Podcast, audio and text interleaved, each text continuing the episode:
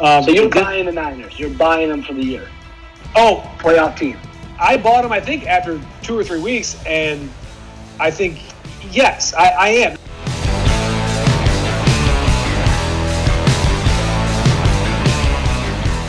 You know how all week long you see all the hot takes and headlines about the Niners being for real and they're legit Niners statement.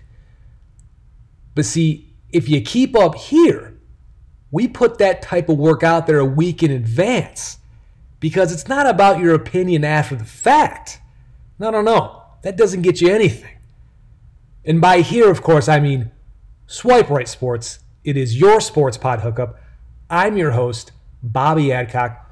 We are going to start, as always, with a quick segment on college football DFS, little recap mini preview of my posts on fakepigskin.com. I do a weekly day and night slate post. Be sure to check that out and all the other content on that platform. Uh, something for everyone. And then we move to the weekly pick segment where there's going to be maybe a little cleanup on aisle doctor. Um, we'll get to it. It should be entertaining to say the very least. We have a lot to get to. It is a, I believe, a 15 or 16 game board between college and pro. So let's do it.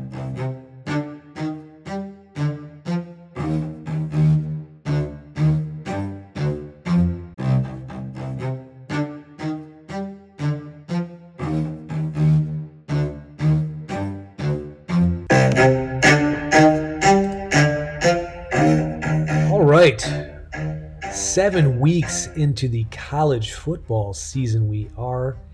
And let's talk about a little recap from last week's post. Uh, so, the targets, I think, for the daytime, Deion Jackson worked well, did what he needed to do, got two touchdowns. Uh, he, I think, had a very high ownership percentage, so he may have not uh, separated you well, but I think where that came in a little bit better was uh, the big hit with Purdue in their offense, and in particular, David Bell uh, breaking out with a big game. I think the final line was 8 138 and 2. Uh, they will be an offense that should be interesting moving forward in a kind of a mediocre Big Ten schedule, and uh, their backup, Jack Plummer. See, maybe we can get some value from him. Uh, so that was probably the brightest spot of the day. Uh, after that, the other one was oh, th- this was the one that just killed me. So the Johnny Lang thing absolutely uh, ruined any chance of a good, like very good. I the day slate was okay for me. I cashed in most of my lineups, but what really held me back was the Johnny Lang uh, pick. He essentially, I believe, started the game and had the first three or four carries, and then it was just exclusive Breece Hall, uh, their highly recruited freshman, who had a monster line. I think thirty some carries, hundred and maybe twenty or thirty yards, and I, I forget if it was two or three's worth. Anyway, it was just uh, it was a bit devastating to see that take place. Uh, whether I was watching it on my phone or uh, flipping to that game, I was just like, really, really. But I think that's um, a bigger thing I'm going to get to in a minute. A theme I'm going to get to in a minute. I also want to just jump on the kind of uh, affordable, reliable stacks where I think really came into play nicely with Michigan. Uh, Patterson had, I think, three scores in that game. One to not Nico Collins because he sat out, but uh, if you were paying attention, you probably swapped in Donovan's Peoples Jones, who got the score there from Patterson on double up. Charbonnet had a nice day against uh, that bad Illinois defense.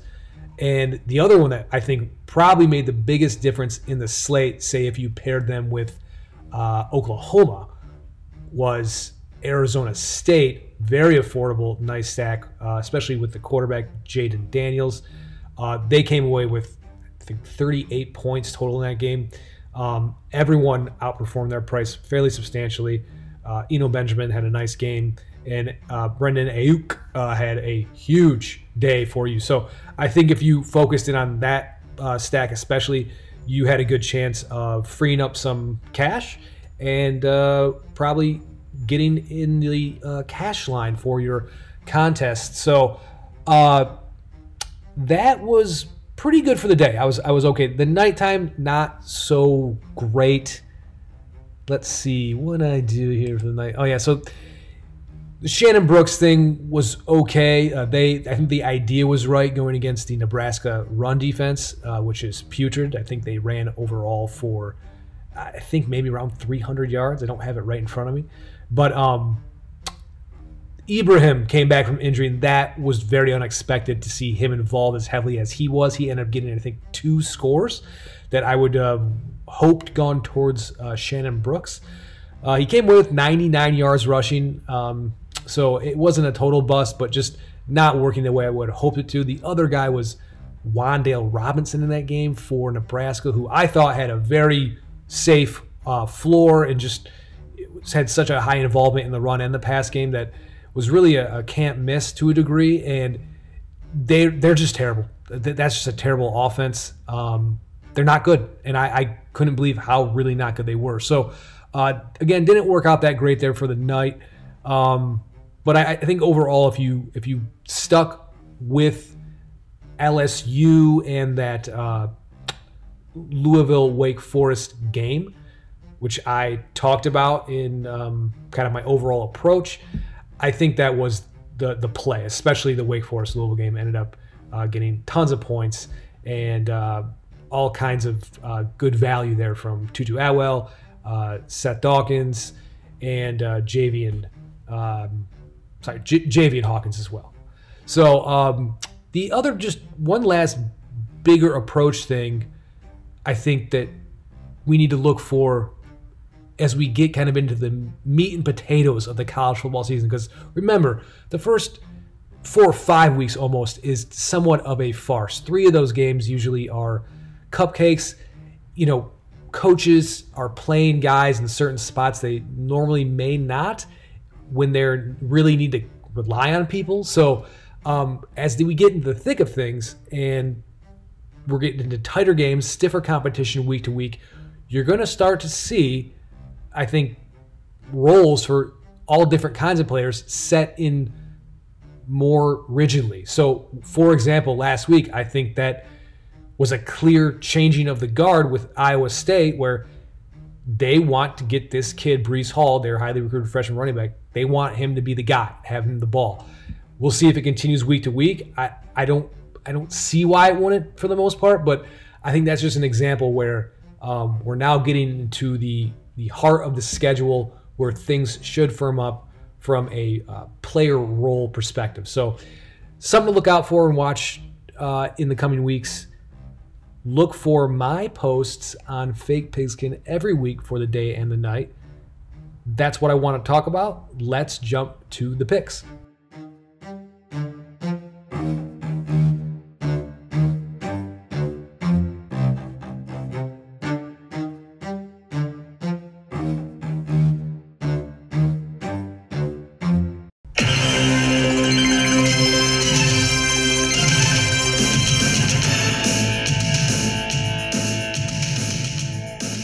We are here. I have, uh, as always, I am joined by the doctor for our picks segment. Um, doctor, how are you? I'm doing all right, Bob. Uh, coming off a tough week last week, which I'm sure we'll dive into in a little bit. Uh, other than that, I'm, doing okay. Uh, a little disappointed in the in the college slate this weekend. Uh, not a lot going on there. Yeah, we'll definitely get to your week in the NFL last week. But first, as always, we do start with a little bit of college. And you're correct. Uh, the board is, there's not really any games outside of our teams uh, that I consider to be worthy to discuss. So we always talk about Michigan, Michigan State, Notre Dame, and USC because we have some loose affiliation with all those schools. Um, so only two of those teams are in action Saturday, and then I'm not going to pretend to really care about Washington, Oregon, like it matters to the national landscape. So, um, the first thing we're going to do, though, because we are uh, Spartan faithful, is we're just going to. I'd like to just kind of give our state of the union for Michigan State. Last week, we talked about their game going into Wisconsin as kind of a uh, I, I don't know, a pivotal moment to to some degree, and um, for D'Antonio. And I guess now knowing that result, why don't you give your thoughts on kind of where we're at here? We, we, and by the way, we we had the opportunity to talk about this a lot Saturday night. We took in the Irish game at night together with some libations. It was fantastic. Um, but uh, I think let's just lay it out here now what the discussion was like.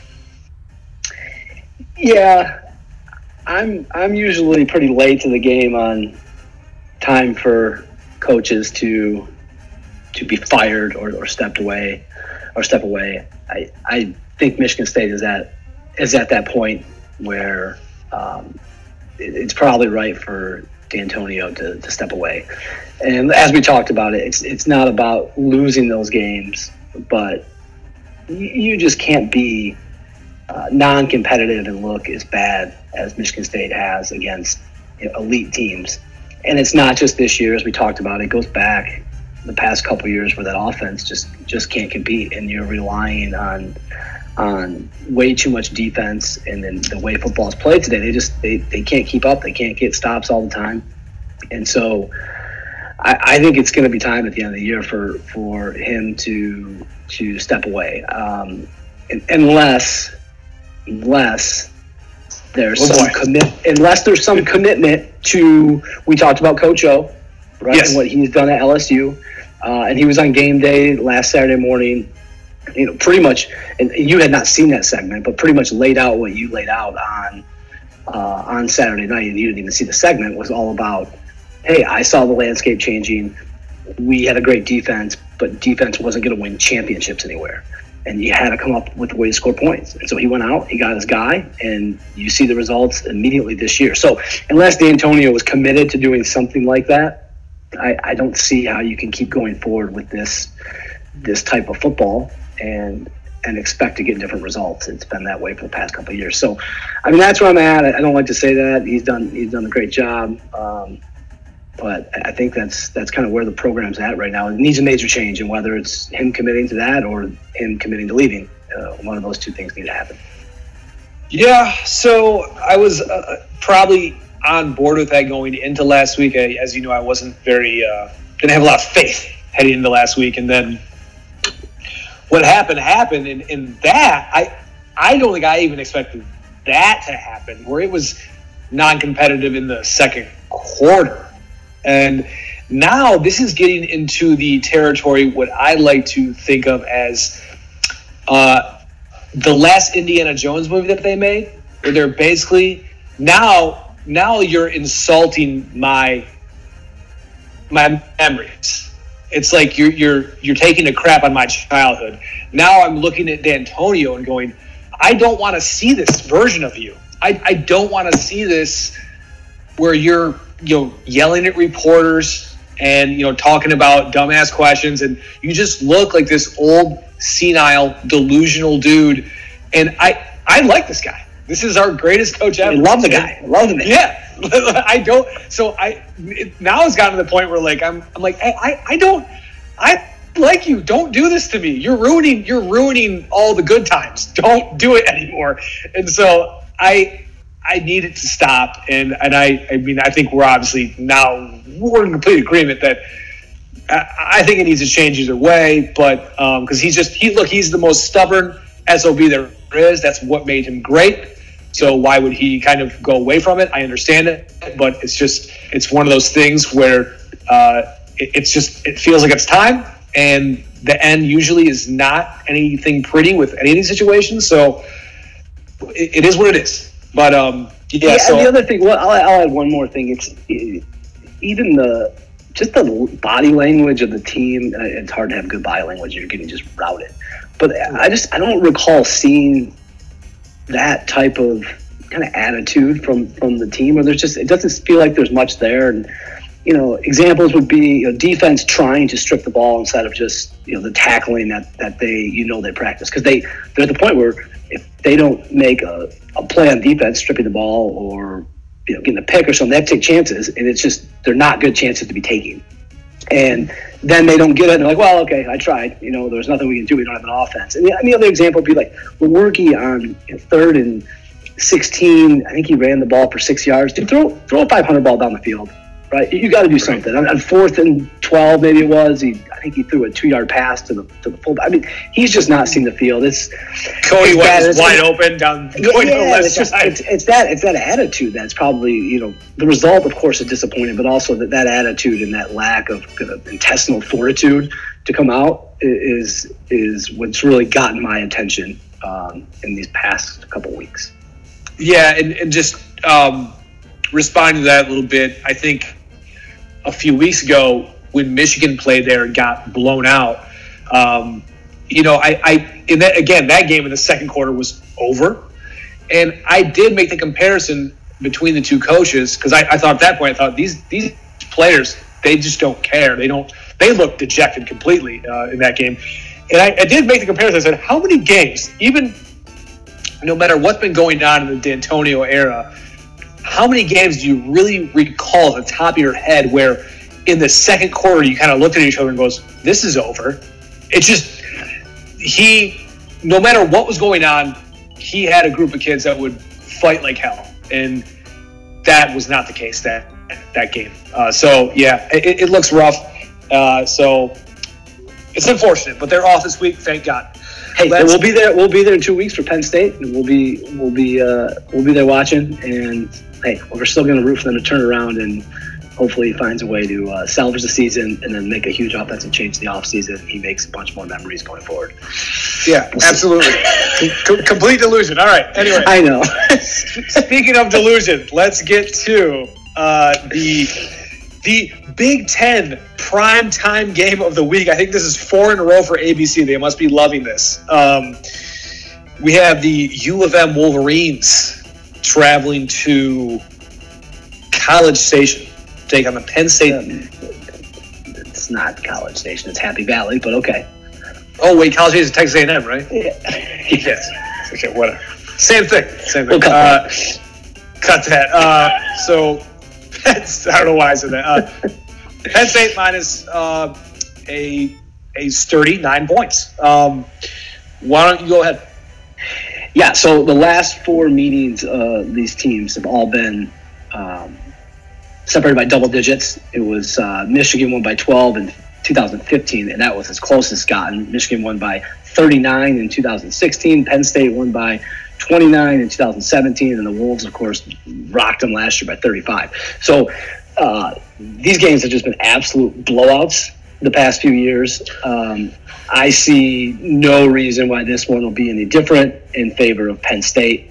Whiteout Beaver Stadium, place is going to be rocking. I don't see how Michigan keeps up, especially if they get down early, like I expect them to do. Uh, that offense is is not capable of, of doing anything against quality teams, um, as they've proven. Um, again, with them, it's similar to Michigan State over the past couple years. They just they, they can't do it. So uh, I'm I'm all over the Nittany Lions um, minus the nine. The offense averaging 42 points per game chunks of yards, 275 in the passing game, 190 per game in the rushing uh, rushing game. I, I just see uh, them having too much success, even against the Don Brown defense. So, oh roll Nittany's, they're going to get out early, and you can tell there's some blood here between these two teams where they don't hold back on the scores. So Penn State's going to get up, and they're going to keep running it up on them, uh, and that, that's what I see happen this week. Okay, um, I always want you to remember the names. Uh, Yetur Gross Matos and Shaka Toney.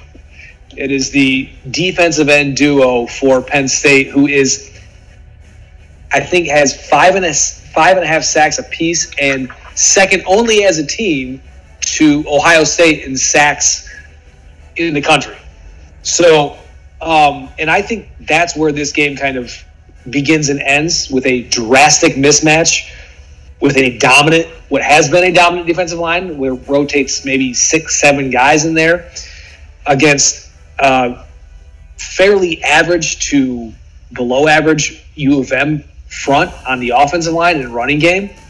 And look, if I thought if I thought U of M was well coached, I think what they should do is come out in this game and take a lot of shots early on to loosen this thing up so they can have some room for Shea and not put so much pressure on him. But I don't think they're going to do that. I think they're going to do what they always do, which is try to keep him in, you know, third and manageable and play right into the hands of this Penn State defense, which is they're going to take away your run and put you in tough positions. And I don't like Shea in those positions on, like you said, in a place that's hopping at night, whiteout, Penn State. So um, I'm laying the nine as well. And I, I think you recall, you may recall, the last time they played this game in Penn State, there was a infamous fourth and eleven call, I believe, for Michigan. Was it? Did, are you familiar? The, it was I form. I form. oh yeah. Play, play action. That's fantastic, Bob. That's right. We were, I think we were watching it together. We, we were together. Yeah, and we just started dying laughing. It was it was like fourth and eleven on the forty yard line, and they lined up in the eye and went play action. And so, I, I, that's it's it's just another another uh, you know hit in the Harbaugh coaching era. So um, yeah, there we go. I, I, expect a little bit more of that. So Penn State minus nine is the pick. Let's go to um, a game I didn't really want to talk about, but it's here because we talk about USC every week. They are laying nine and a half at home on Friday night in the Coliseum to Kevin Sumlin and the Arizona Wildcats, where Rich Rod is the offensive coordinator. He's making an appearance in the picks. I'm excited about that. Uh, where are you at here? Wait, you're serious? I, I, didn't know Rich Rod was the OC out there. Oh, well, did you know he's the offensive coordinator and he has Arizona's offense ranked ninth in the country at over 500 yards per game? Uh, I, I did know that they, their offense has some good stats. I, am aware of those stats. stats. I, I, was I was not aware it was it was Rich Rod. But hey, you didn't recognize this game. This is a big game. These these two teams are atop the uh, atop the Pac-12 South. There are actually four teams that are two and one, but these are two of them. So there's some there's some implications here. Um, big game.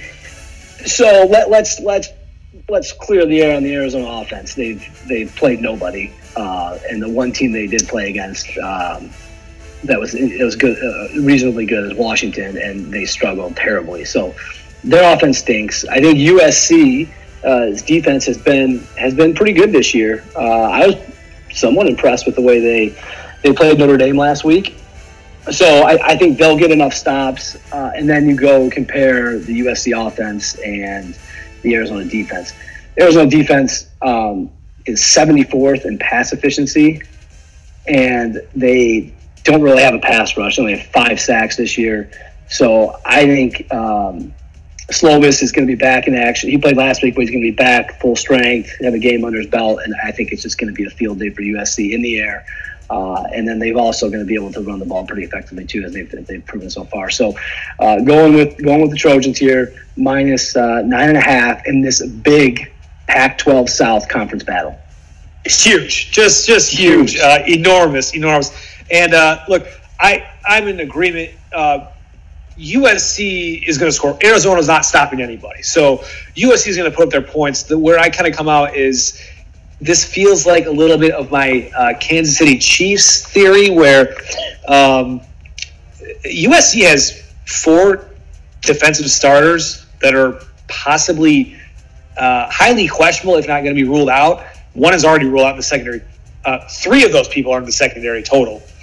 And um, yeah, I just think Arizona does enough um, scoring wise to keep up and cover the nine points. And I just want to let you know that the last time Zona won at USC was 10 years ago. And none other than Michigan State transfer, Big Dick Nick Foles was the quarterback. Um, yes. And that, that was the last time they actually won at USC. And I think in this entire rivalry. I was looking up this up today. I think they've won like two or three times in the last 20 years. So I was like, oh my god. So uh, and I sorry, I said rivalry. Sorry, matchup. Uh, it's not a rivalry. So um, yeah, USC pretty much owns these guys, but I think Arizona will do enough to at least cover the nine and a half points from a injury depleted defense for USC. So that will take us to the big boy slate. NFL week seven. And let's just get the records for us here. Now, I myself in the Power Five last week, I was three and two to bring myself to 16 and 14 on the year, the first time winning record. That's four straight weeks with a winning winning record and 13-7 clip. And if you like percentages, that's an even 65%. So if that's something you're interested in, uh, no big deal there. Overall, I am uh, 41 and 45 after an 8 and 5 week last week. So still trying to get back to the 500 mark there. And then now we move really to the real story, which uh, was the the doctor's performance and a nice week in week 6. You know, it, it was a nice rebound and then it seemed like it was somewhat of a you and Dan Antonio were on similar trajectories last week, where uh, an 0 and 5 in the Power Five brought you to 11 and 19 in the Power Five of the season. Overall, uh, 2 and 11, and now we are tied. You've come down to my level overall at 41 and 45 on the season. Uh, what would you like to say for yourself? Well, Bob, um, you know, times like this, I like to you know reflect on on my past. Um, one of my favorite movies of all times is uh, is White Men Can't Jump, and there's a, a, scene in that in that movie. You're probably very familiar with this. You recall it, where, where Gloria, the uh, girlfriend of the great Billy Hoyle, says to him, "Sometimes when you win, you really lose, and sometimes when you lose, you really win." And sometimes when you win or lose, you actually tie. And sometimes when you tie, you actually win or lose. Winning or losing is all one organic mechanism from which one extracts what one needs. And I'll just I'll just leave it at that. I wasn't going to butcher and try to do her accent, but I'm just going to leave it at that for, for you and the listeners to, to ponder over. That that's how I'm feeling about about last week. Well, uh, you know, that's um, an interesting response. Uh, I think. I think uh, we're going to move on and set the stage here for week seven, but um, but uh, uh, yeah, I mean, there was discussion, a little bit of discussion of you know maybe changing the title for a week to maybe the resident, maybe. Uh, maybe the physician's assistant. Yeah, that, I don't know. that's a, that's uncalled for. I mean, just you need to you need to think about that quote and then you know, dig deep in yourself and figure out what it means for you um, as an individual, as, I, right. I've done for myself. So you're just, in other words, you're just speaking your truth. Is that correct? Yeah, of course. yeah, it's your truth. All right, enough. Um, uh, abomination for you last week. big week, big week coming up for you. Uh, look, uh, set the stage here. Week seven NFL. Again, last week the dogs go nine and five. The road teams go eight and six. So this means, based on the lines that we set on Thursday, okay, if you simply just bet on straight dogs or road teams for Sunday and Monday, you would be 56 and 36 on the wow. year. And I think that's it comes out to about a 61% clip. So um, it, it, continues. Bob, have you? Uh, I haven't done the research yet. Have you seen anything that? I mean, it's getting to the point where it's just that's just a crazy number. That uh, have you seen anything that anybody's reflected back like past years of when something similar like this has occurred? I haven't seen it yet. Uh, I know.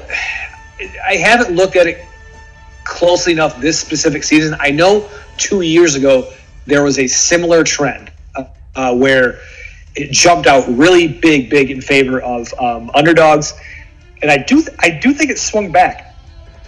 Um, but this is the first year I've tracked it this closely personally, so uh, I will do some research. But yeah, it, it is a crazy thing. I think just to see uh, six weeks in that disparity, and then again, home favorites three and six again last week to bring it to 20 and 42 on the year, which is, that's a crazy stat. Yeah.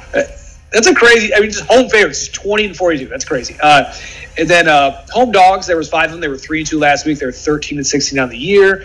And uh, the large favorites, which uh, we consider to be seven or greater, Uh, they were one and three last week, ten and fourteen on the year, and the outright losses. The Cowboys and Chargers got added to the Island of Misfit Toys last week. They were the two teams that uh, blew it, and that now brings it to six total on the year for the teaser busters. So um, this week we have eight home favorites, six home dogs, and three of those uh, larger favorites of seven or greater. And we're picking 13 of those games because we exclude T and F. And on a related note to kind of what we talked about to set the stage here, we're going to start with the Rams at Atlanta. The Rams are minus three. And I want to open this up with a question because I think it's uh, notable to what we've been talking about. So, my question is for you, Doctor. What has plummeted further over the past week? Is it Sean McVay's reputation as an offensive guru? Donald J. Trump's odds to be the incumbent president for the 2020 election, or your doctoral certification as an NFL handicapper? Oh, it's certainly not the last one. I think I think we know that. um, and, and, don't be a tough guy. Don't be a fool. Okay. Uh,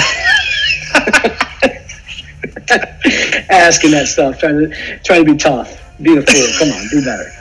Okay. Um, I mean, it, has gotta be it's gotta be DJ too. There's no.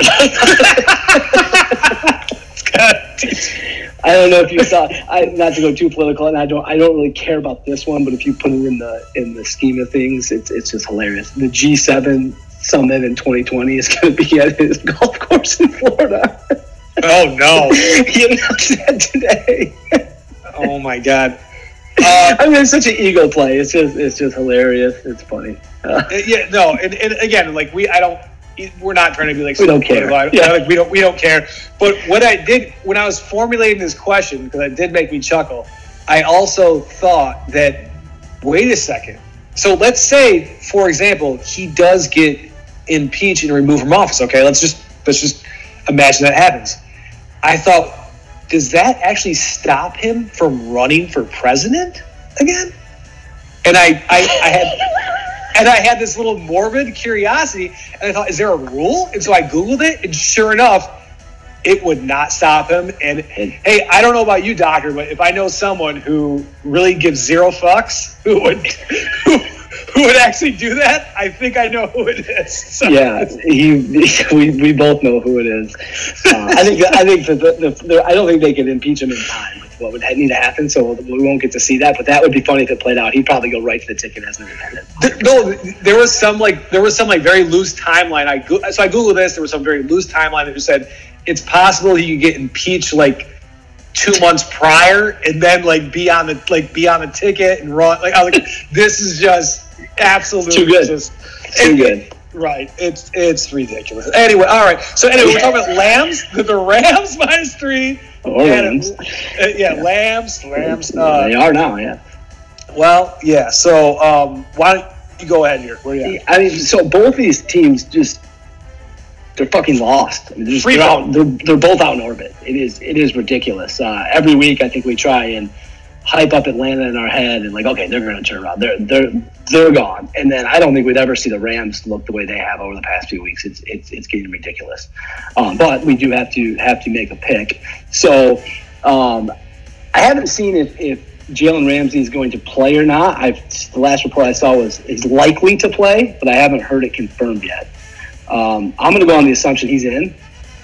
And I think that's going to bring a little excitement back into this defense and the team that's going to get the Rams going in, in some positive direction. Um, and then also, I mean, Atlanta is is so bad. They are, um, you know, ranked 27th worst in, in opponents' yards per play. Uh, only the Dolphins have surrendered more points than the yeah. Falcons. Yeah. A, a Mariota-led Tennessee Titans team put up 24 on these guys. Uh, I, I, just, I see no narrative for, for Atlanta. I at least see some narrative for the Rams, and so I'm going Rams minus three.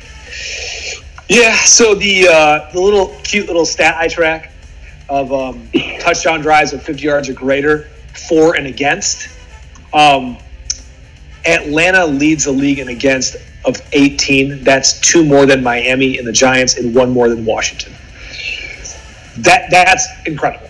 Uh, so um, it, it, it's bad, and uh, I I agree. Um, there isn't a big case for Atlanta. I think the, I think the, maybe the only case is just this is kind of Dan Quinn's last stand. It feels like, and maybe they come out for him. I, I I don't really see that likelihood, but I took a peek at the schedule, and the Rams sit at three and three, and they have a nice little three-game set of Atlanta, Cincy, and Pitt the next three weeks, so they could easily get to six and three.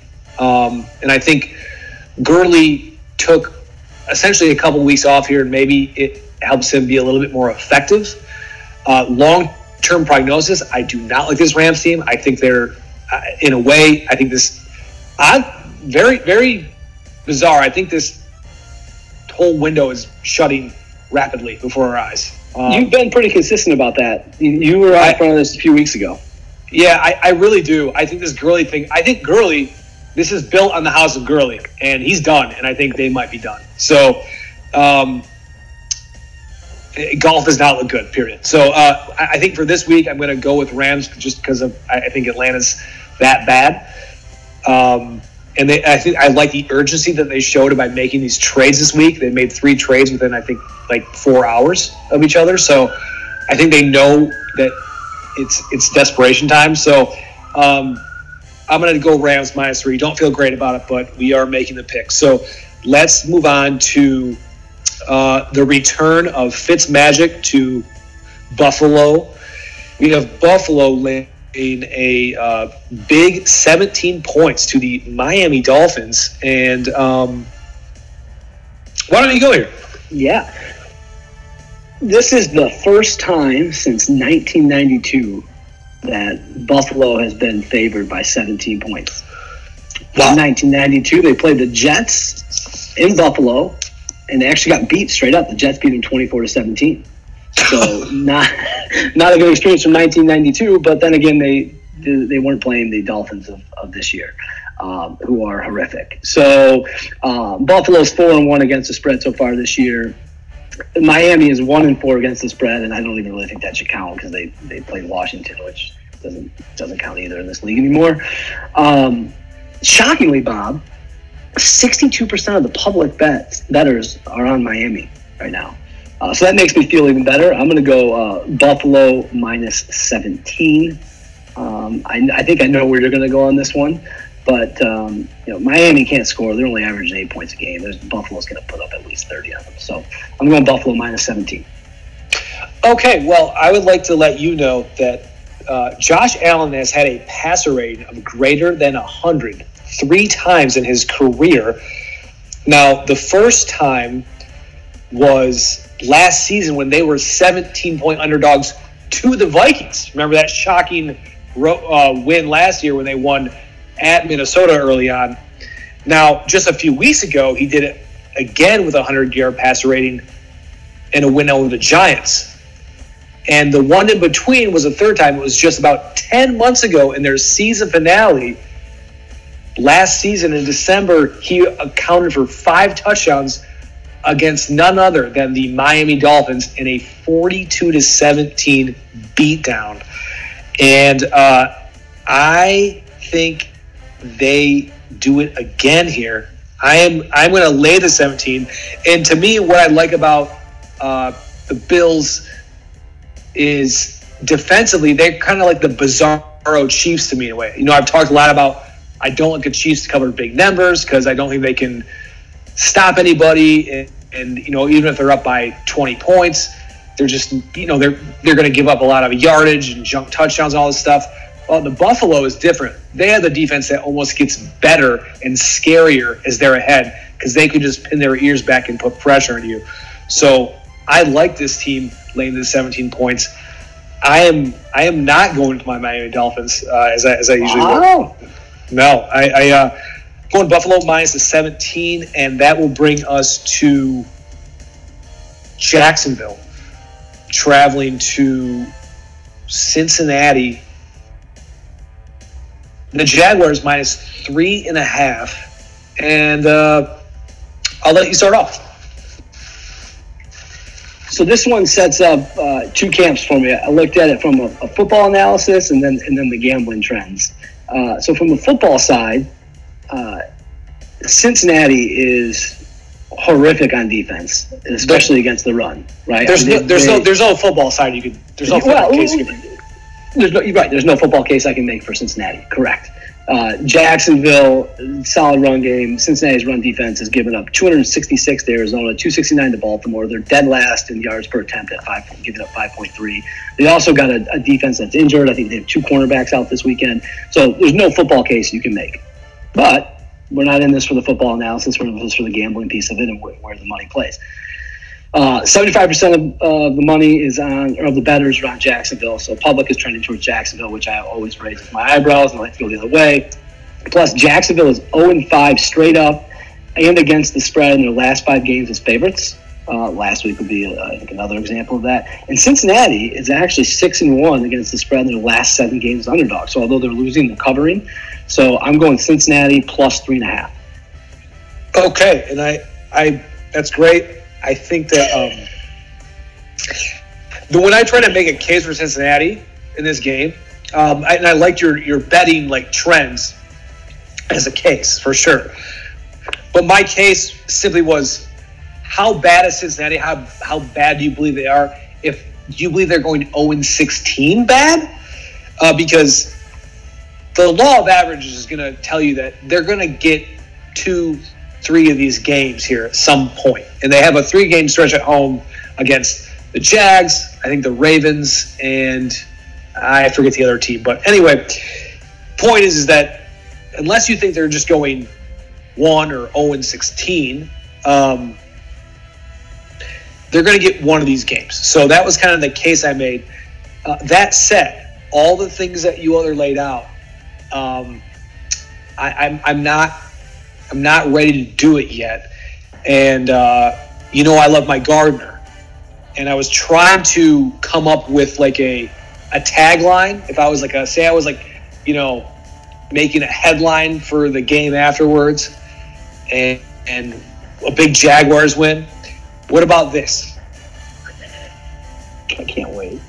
Gardner fertilizes Dalton's backyard with three TDs. Jaguars win 24 14. Boom. That that's I mean, that is terrible. that might be the worst thing you've ever said on these podcasts, right there. That that comment. I I didn't think it was very good, but uh, you know, I, I was I was just kind of toying around. So um, yeah, good. So uh, anyway, uh, look, it's it's not a great game. Um, I, I think there's a lot of uh, advantages for Jacksonville as you laid out. I'm going to stick with Jacksonville minus three and a half. Uh, I think there's kind of a weird home thing going on in Cincinnati. So Jacksonville's the pick, minus three and a half. Let's go to, um, well, some some live implications here in this game. My Oakland Raiders at Green Bay, and um, I just you know right as we speak, the Kansas City Chiefs are trying to keep pace with them in the division and stay ahead. Now they are up 20 to 6 on the Broncos right now. And I don't know if you know this, but Pat Mahomes, on a serious note, this is serious.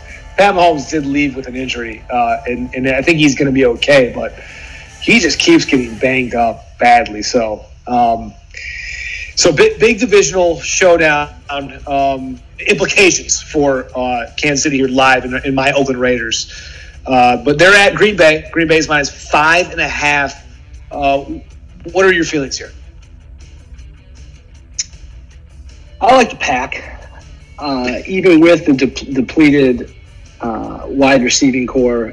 I, I think they are um, they're they're coming back to to when AR twelve was was pretty good. I thought that against the Lions last week was, despite the refs, was was pretty special with with basically JV wide receiving corps.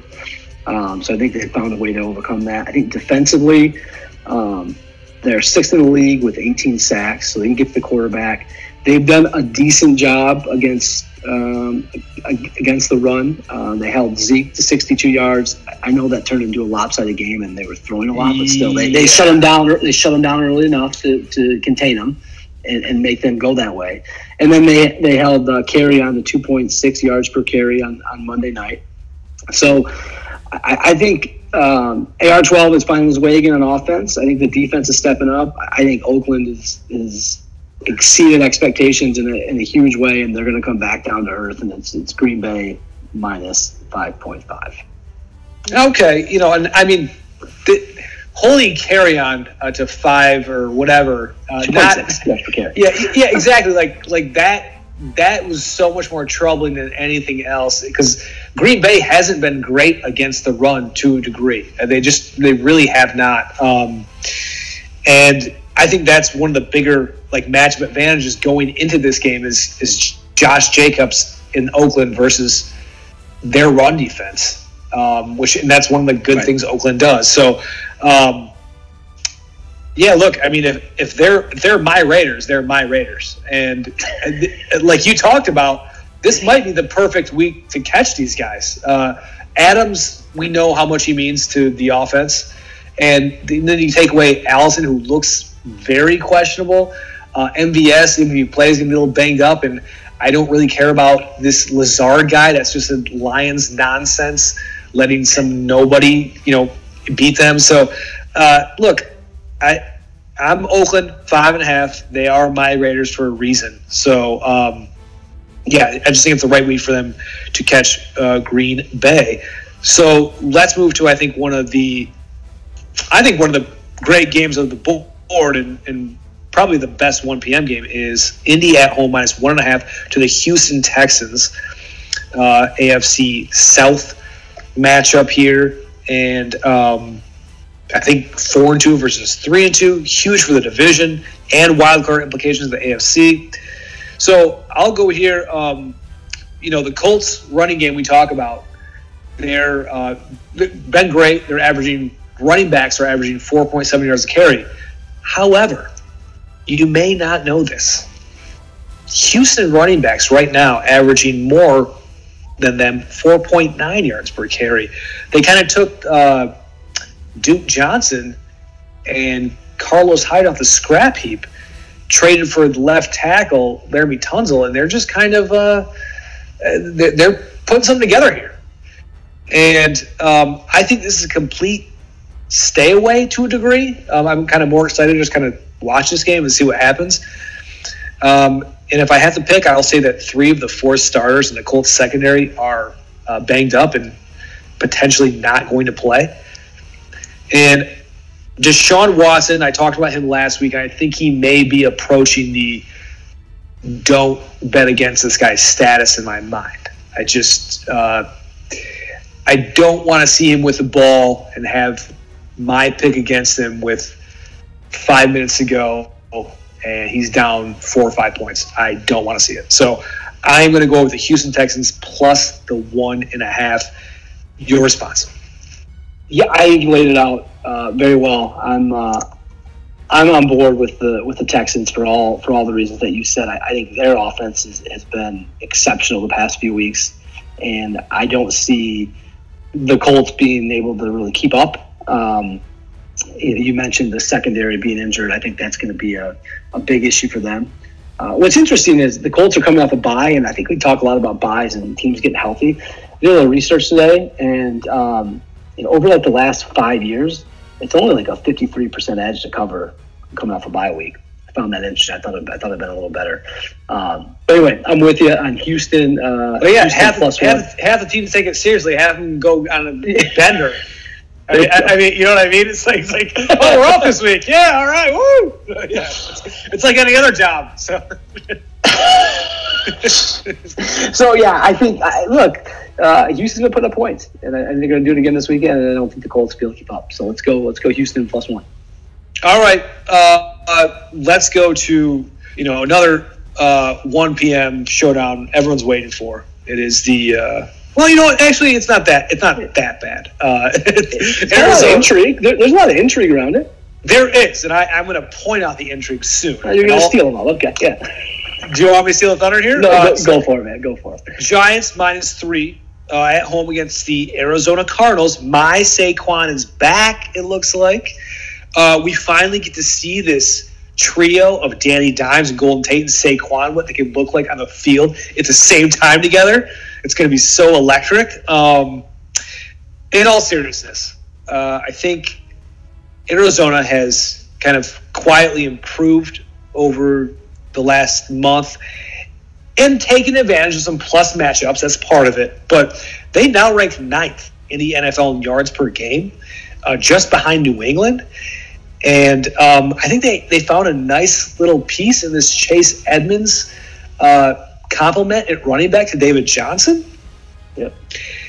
And what if I told you, what if I told you, Doctor, after this week, it's possible, we don't know yet, but it's possible the Rams could be looking up in the division at three and four to the three, three, and one Cardinals if they win. What if what is is there a world where that can happen? Is there is there a world where that exists? Well, there's, we're, we're living in a world where it can exist. Um, I would have put uh, it would have been the mortgage lock of the year if you given me that option at any point after like week three. who knows what would have happened week one and two maybe that Arizona would have been uh, top of the Rams. I would have I would have put the mortgage on it. Mortgage lock of the year. Uh, so it's, it's pretty crazy. That's a pretty crazy thought. Yeah, so it could happen. Uh, my pick is Arizona plus three. I'll let you go. So, uh, as you mentioned, the you know the effectiveness of the um, Arizona offense, it's a pretty balanced offense, right? They're, they're relying on on the run quite a bit. Uh, they're averaging five yards per carry, and they use that a lot to keep the chains moving. Um, and part of that's Kyler Murray. Yep, that's part of it too. Um, and then with the return of Saquon this week, I think the Giants are going to rely heavily on the run game. So I, I think it's a it's going to be a battle of the run games and who can put those quarterbacks and kind of stay on schedule. You know, the, the term that yeah. everybody loves to use stay on schedule. I think uh, the Giants' defense is going to be a, a, little better at containing the run and put them in some more third and longs that are going to be prob- a problem um, for Murray. Uh, and then Arizona is fifth worst in the league in, in, rush yards given up. So I think Saquon coming back is going to take full advantage of that. And I'm going to go with the Giants minus the three uh, this week.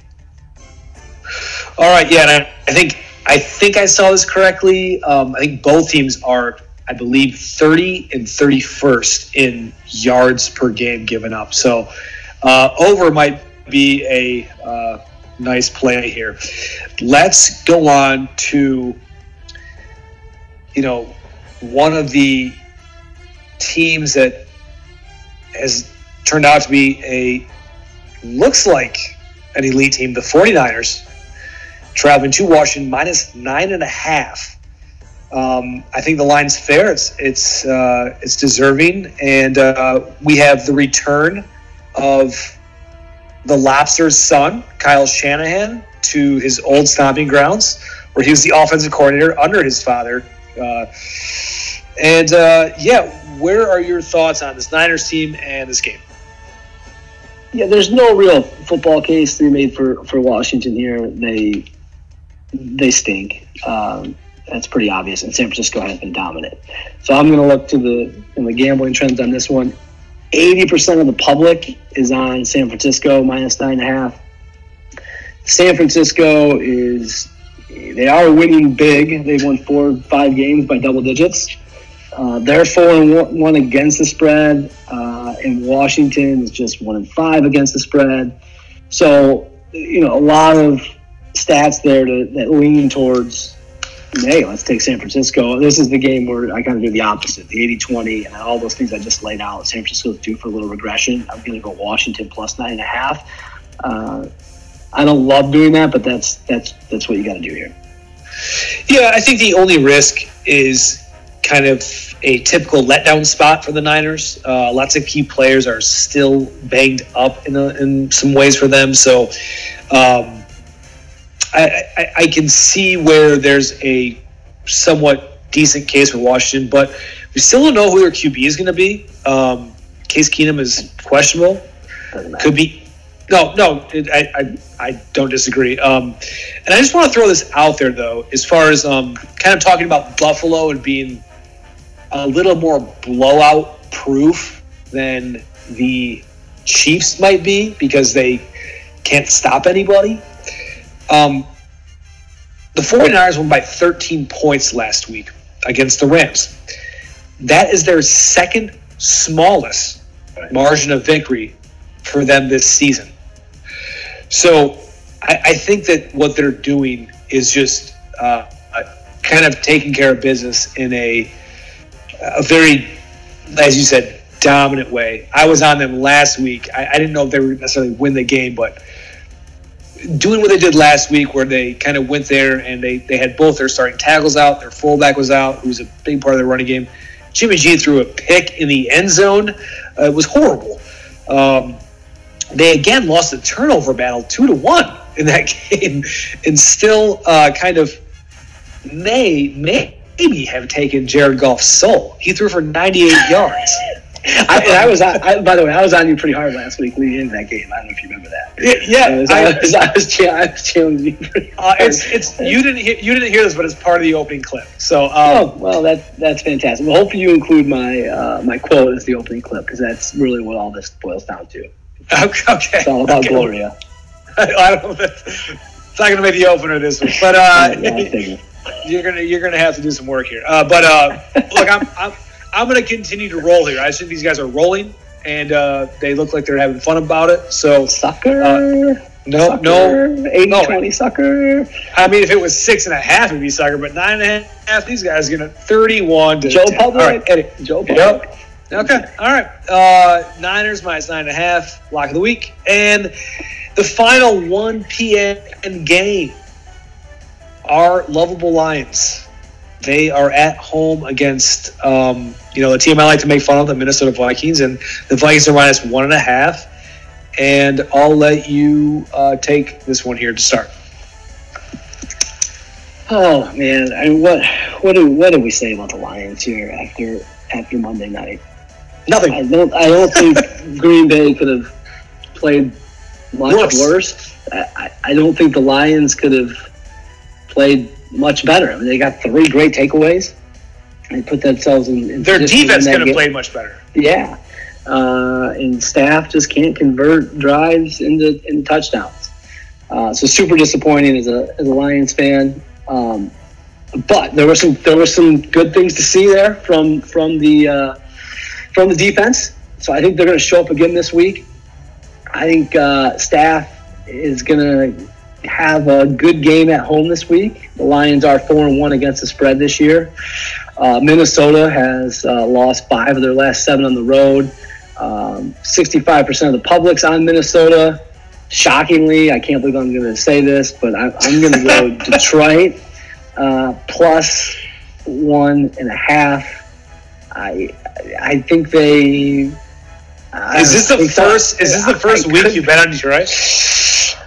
Uh, no, I think I took them one other one other game, and probably the one they didn't they didn't cover. Um, yeah, I, I, I can tell your your your confidence is rattled right now. I, well, well, with Detroit, it's it's it's it's always scary for me to take take Detroit. Yeah. But I, I, I think look, Minnesota's been been playing pretty well lately. I, I, think they're due for, for a pullback, and I just feel like Detroit is at home coming off this loss. I, I look, the team is showing a a little resilience. A nice, a quality game in Green Bay, and I think they're going to convert on some of the opportunities they missed out on out on there. They're garbage. And uh, look, this is this is this is the Ameer Abdullah revenge game. Uh, that's a joke, but um, he's a third string running back for the Vikings now. Uh, so, um, but anyway, look, this is another thing where this is a complete mismatch with the running game for Vikings versus the run defense for Detroit, which has been terrible. They're allowing almost five yards per carry to opposing running backs, which, look, we they brought in Snacks, who's been terrible this year. Like, I, I, he was nice last year. He, he beefed up the middle, and they were better against the run as the season went on, but they've been terrible this year. And case in point, last on Monday night, you know, Aaron Jones is kind of like the guy, oh, kind of worried about him. Well, guess what? His backup, Jamaal Williams, comes in. He breaks up a something he's never done before in his life, a 45 yard run. and he rushes for he rushes for over I don't know 110 yards. And I looked this up. His last run that was that big, uh, yeah, he's never run for over 25 yards on a single carry. So, look, I, I mean, it's just it it's bad. And and you now you're going against one of the best rushing teams in the league, one of the best running backs this year in Dalvin Cook, and their backup Alexander Mattison, who's their rookie out of Boise, has looked really impressive in his uh, backup role. So I just I I think this is a, a tough spot for them in the short week. And you know, you know my theory about Minnesota. They beat the teams they're supposed to beat. I think they're supposed to beat this team. So Minnesota minus one and a half is the pick. That does it for the one o'clock games, and we'll move to the afternoon, and we'll start with what I have dubbed the Rock Bottom Bowl. Oh, come on, you did not. I, I have that written down. Did you really? I swear I have rock bottom.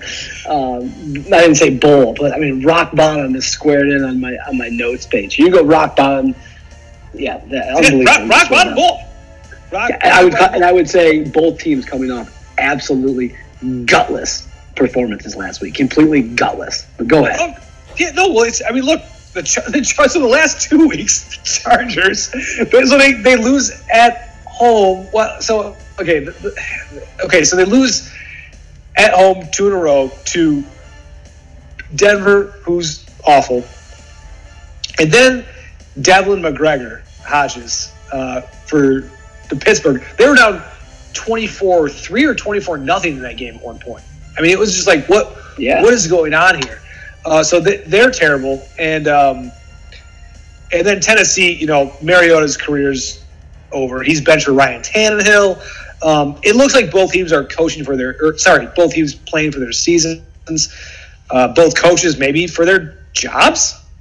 Um, and I do think there is a weird home crowd thing with like uh, LA, the, the Chargers, and the Rams, by the way. If, if you watch these games last week, it, you notice when they have real fan bases that are traveling, so like a Pittsburgh Steelers, for example, yeah, that's a real fan base. That was a de facto road game for the Chargers. It was it was so bizarre.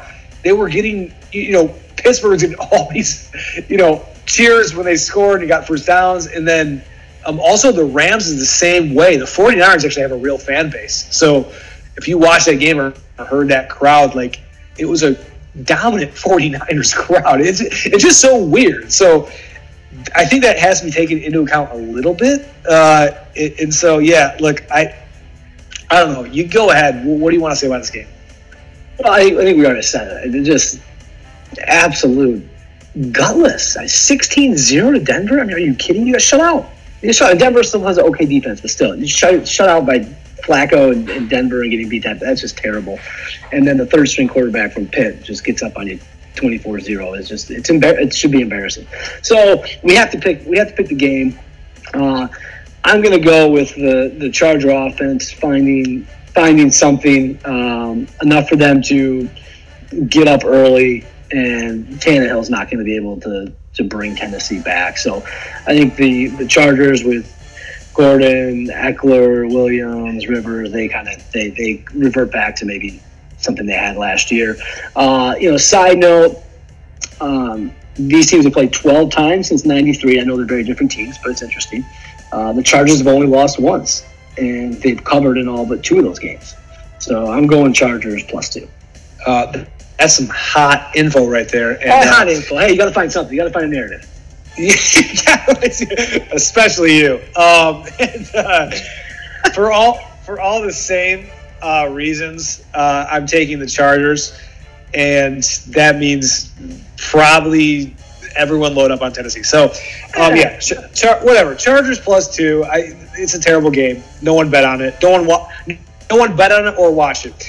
Let's move to a more uh, intriguing matchup I think, in the afternoon.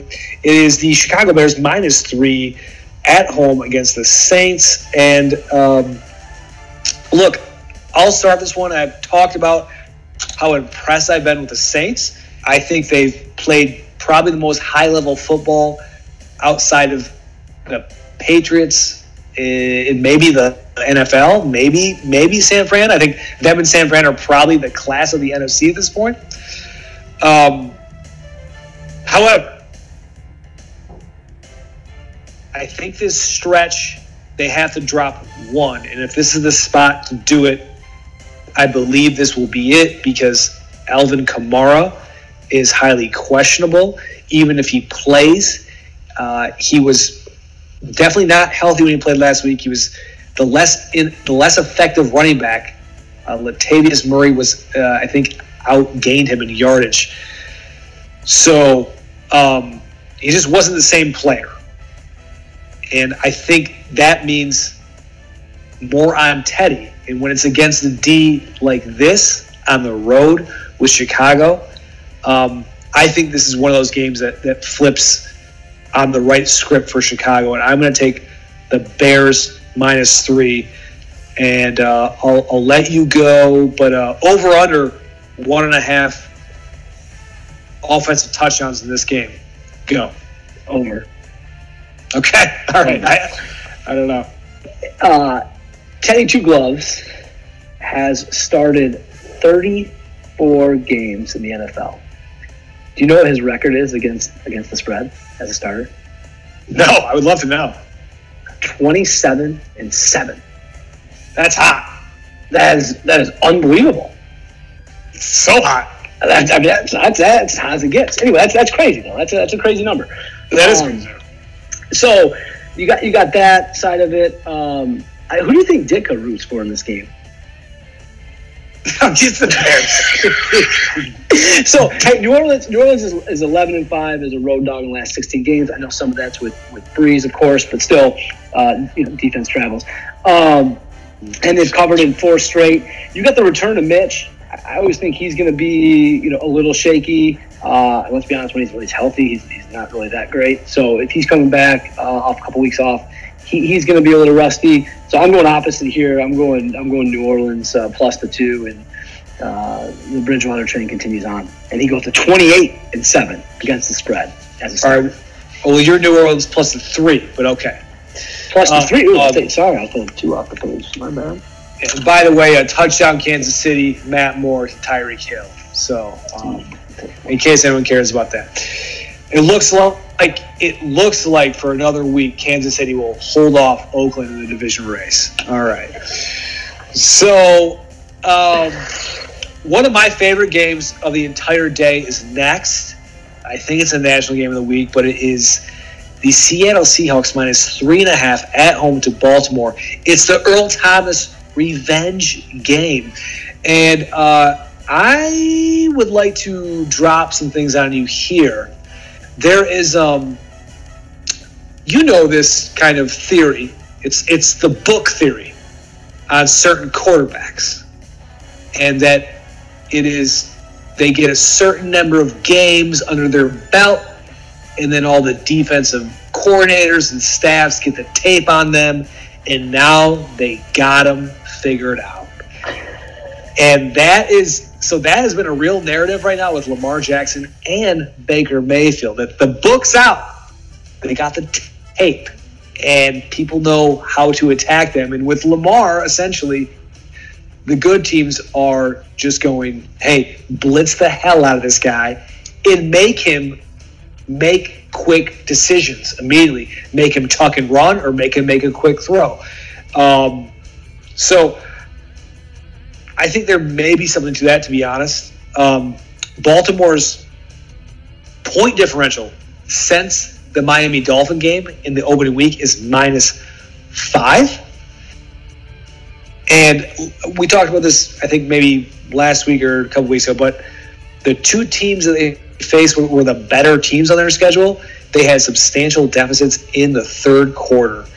Um, I think Seattle kind of maybe maybe kind of stole the, a win last week that they they you know kind of flipped with a Baker terrible interception and worked in their favor. I, I think Seattle's already they were for real, but um, I thought that was maybe the week where they drop one. So I'm on Seattle minus three and a half here. And your thoughts? I'm with you. Um, I do think the couple key matchups here. So the, the Baltimore um, uh, rushing offense you know, versus the Seattle uh, rushing defense. I do think the, the Baltimore offense has a slight edge there, but I think the bigger advantage comes from the passing game, where Baltimore is sixth worst in yards per attempt and total yards passing given up. And Seattle is top 10 in both those same statistics. So they're not going to stop Seattle. They're not right. So they're not going to stop Seattle, and then you have to abandon your advantage in the run game there, right? Because you have to play from behind, and I just don't. I don't see that working out.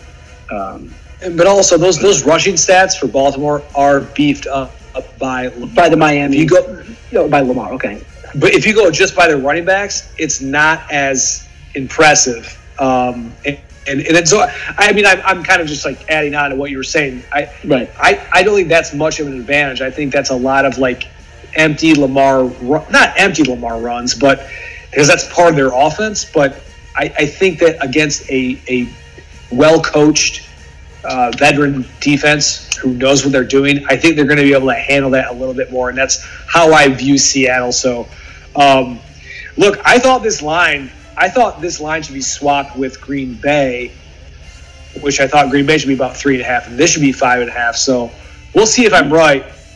We'll, we'll, we'll see if I'm right. Uh, uh, I, th- this might be kind of one of those lines where I thought jumped out to me where I thought um, I should maybe squeak in a Baltimore play, but I'm going to go with my head and I uh, Seattle minus three and a half, and you're on them as well, correct? Correct. And that takes us to um, SNF, where we have, have Philly traveling to the Jerry Dome, Dallas minus three. Uh, both these teams now three and three. Both have several stars that are very questionable. Uh, they're playing banged up at the at best. So I. Uh, I'm gonna jump in here. I, I kind of threw Philly out to you last week as a you know, as a fraud. Uh, yeah. You shot you shot me down. Yeah. I'm throwing Dallas in as a bit of both these teams are on fraud alert. So I have yes. a question for you. Um, bigger fraud. Yes. Dallas, Philadelphia, or your boy, Queen Bron Bron. Who's the biggest fraud out of the group?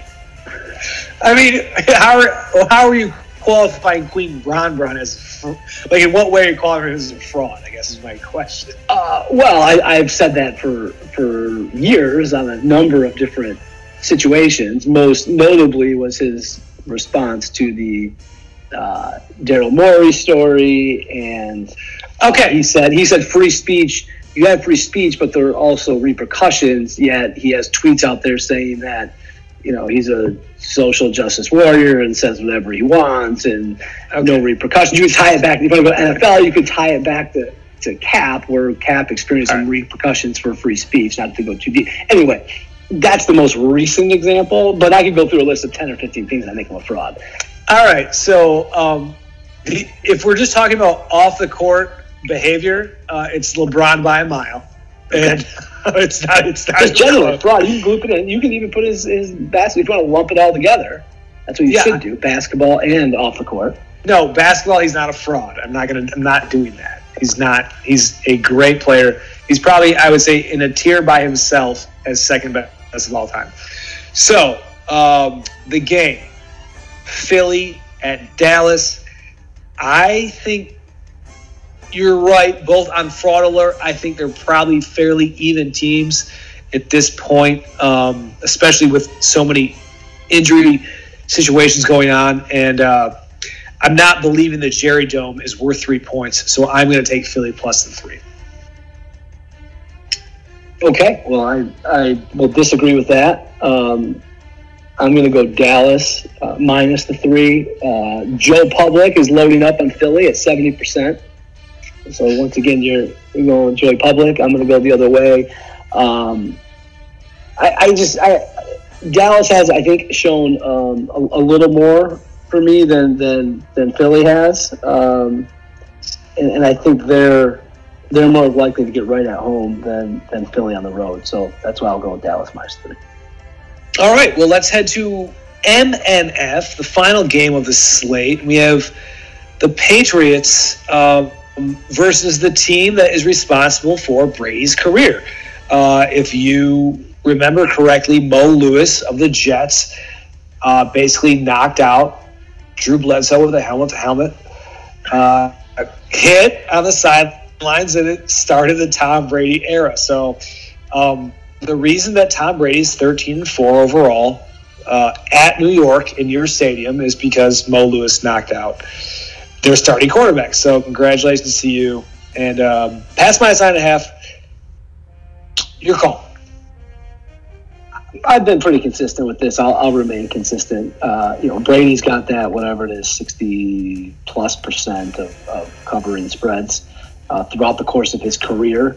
Uh, that is a statistic that you carry forward every game, and as long as he plays, in my eyes. So I don't think much about these games. You're going to bet on if you're betting on this game, you're betting on New England, and it's minus nine and a half. Okay, well, uh, let me tell you something.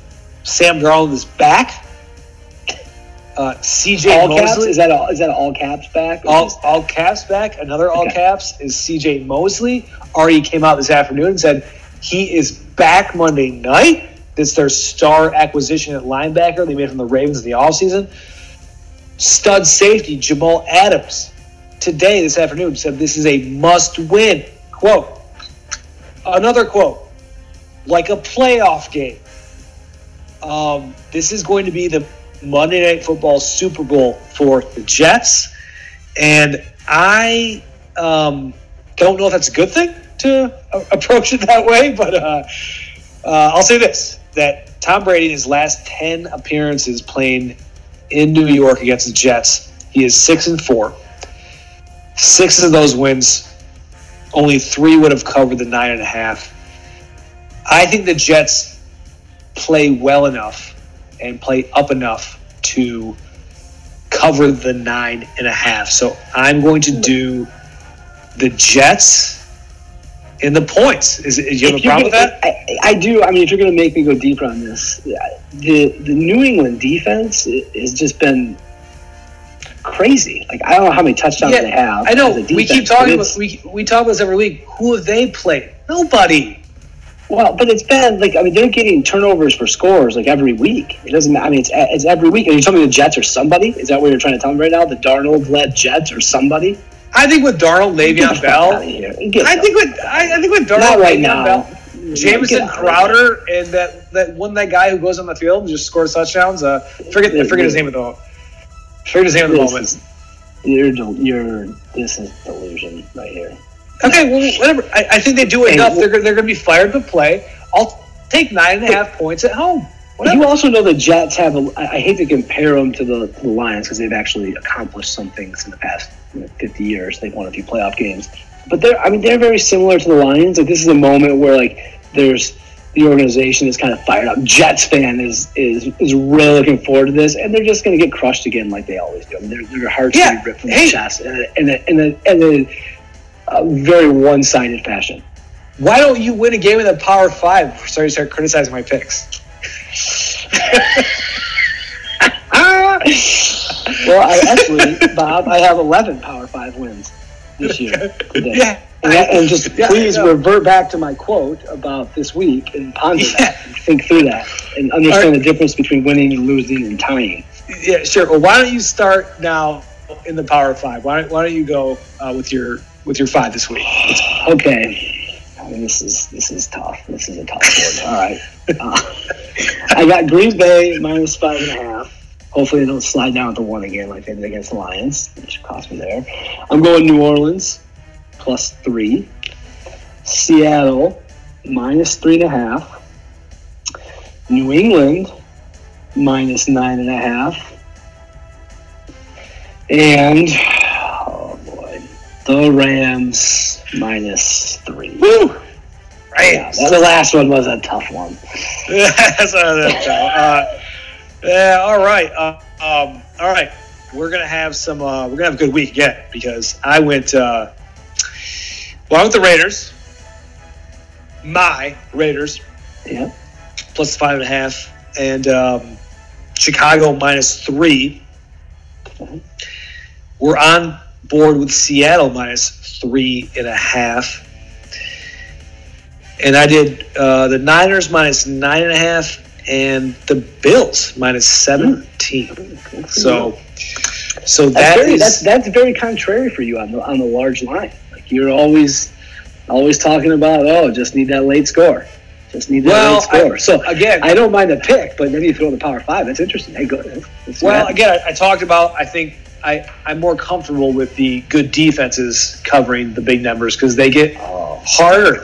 They get hard. They get harder to score against as they have big leads. So, uh, yeah, look, that's it. Um, those are the picks, and uh, hey, this was great. Uh, it's a big week for you. Maybe, maybe possibly a referendum week. Who knows? Um, we may be we may be tuning in next week and I might not be here. and maybe a Why new not? title. Maybe a might new title. Are you going to call me back? Maybe you don't call me back. I don't know. Maybe I don't get the spread. Maybe you don't send me the sheet. Like, I was getting a little nervous today. I didn't get I didn't get the sheet till very late today. I was getting I was getting nervous. I thought you might have sent it to somebody else. I thought you might have replaced the doctor. Well, the doctor has some uh, work to do. So um, this was great, fun times, and uh, good luck to everyone out there. And uh, hopefully uh, get this get this turned around here in week seven for for yourself.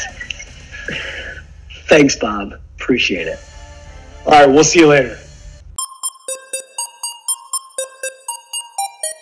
Doctor's on call. Big week to deliver here. Um, otherwise, could be downgraded to the nurse, maybe. But not that there's anything wrong with that. You know, I mean, that's okay. You can be a male nurse. That's not a big deal. It's just, you know, it is what it is. Uh, either way, this is uh, Swipe Right Sports your sports spot hookup, DSRR, download, subscribe, rate, review.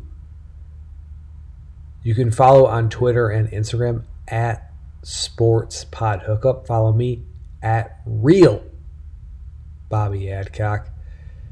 And uh, thank you for listening. We will be back next week. Música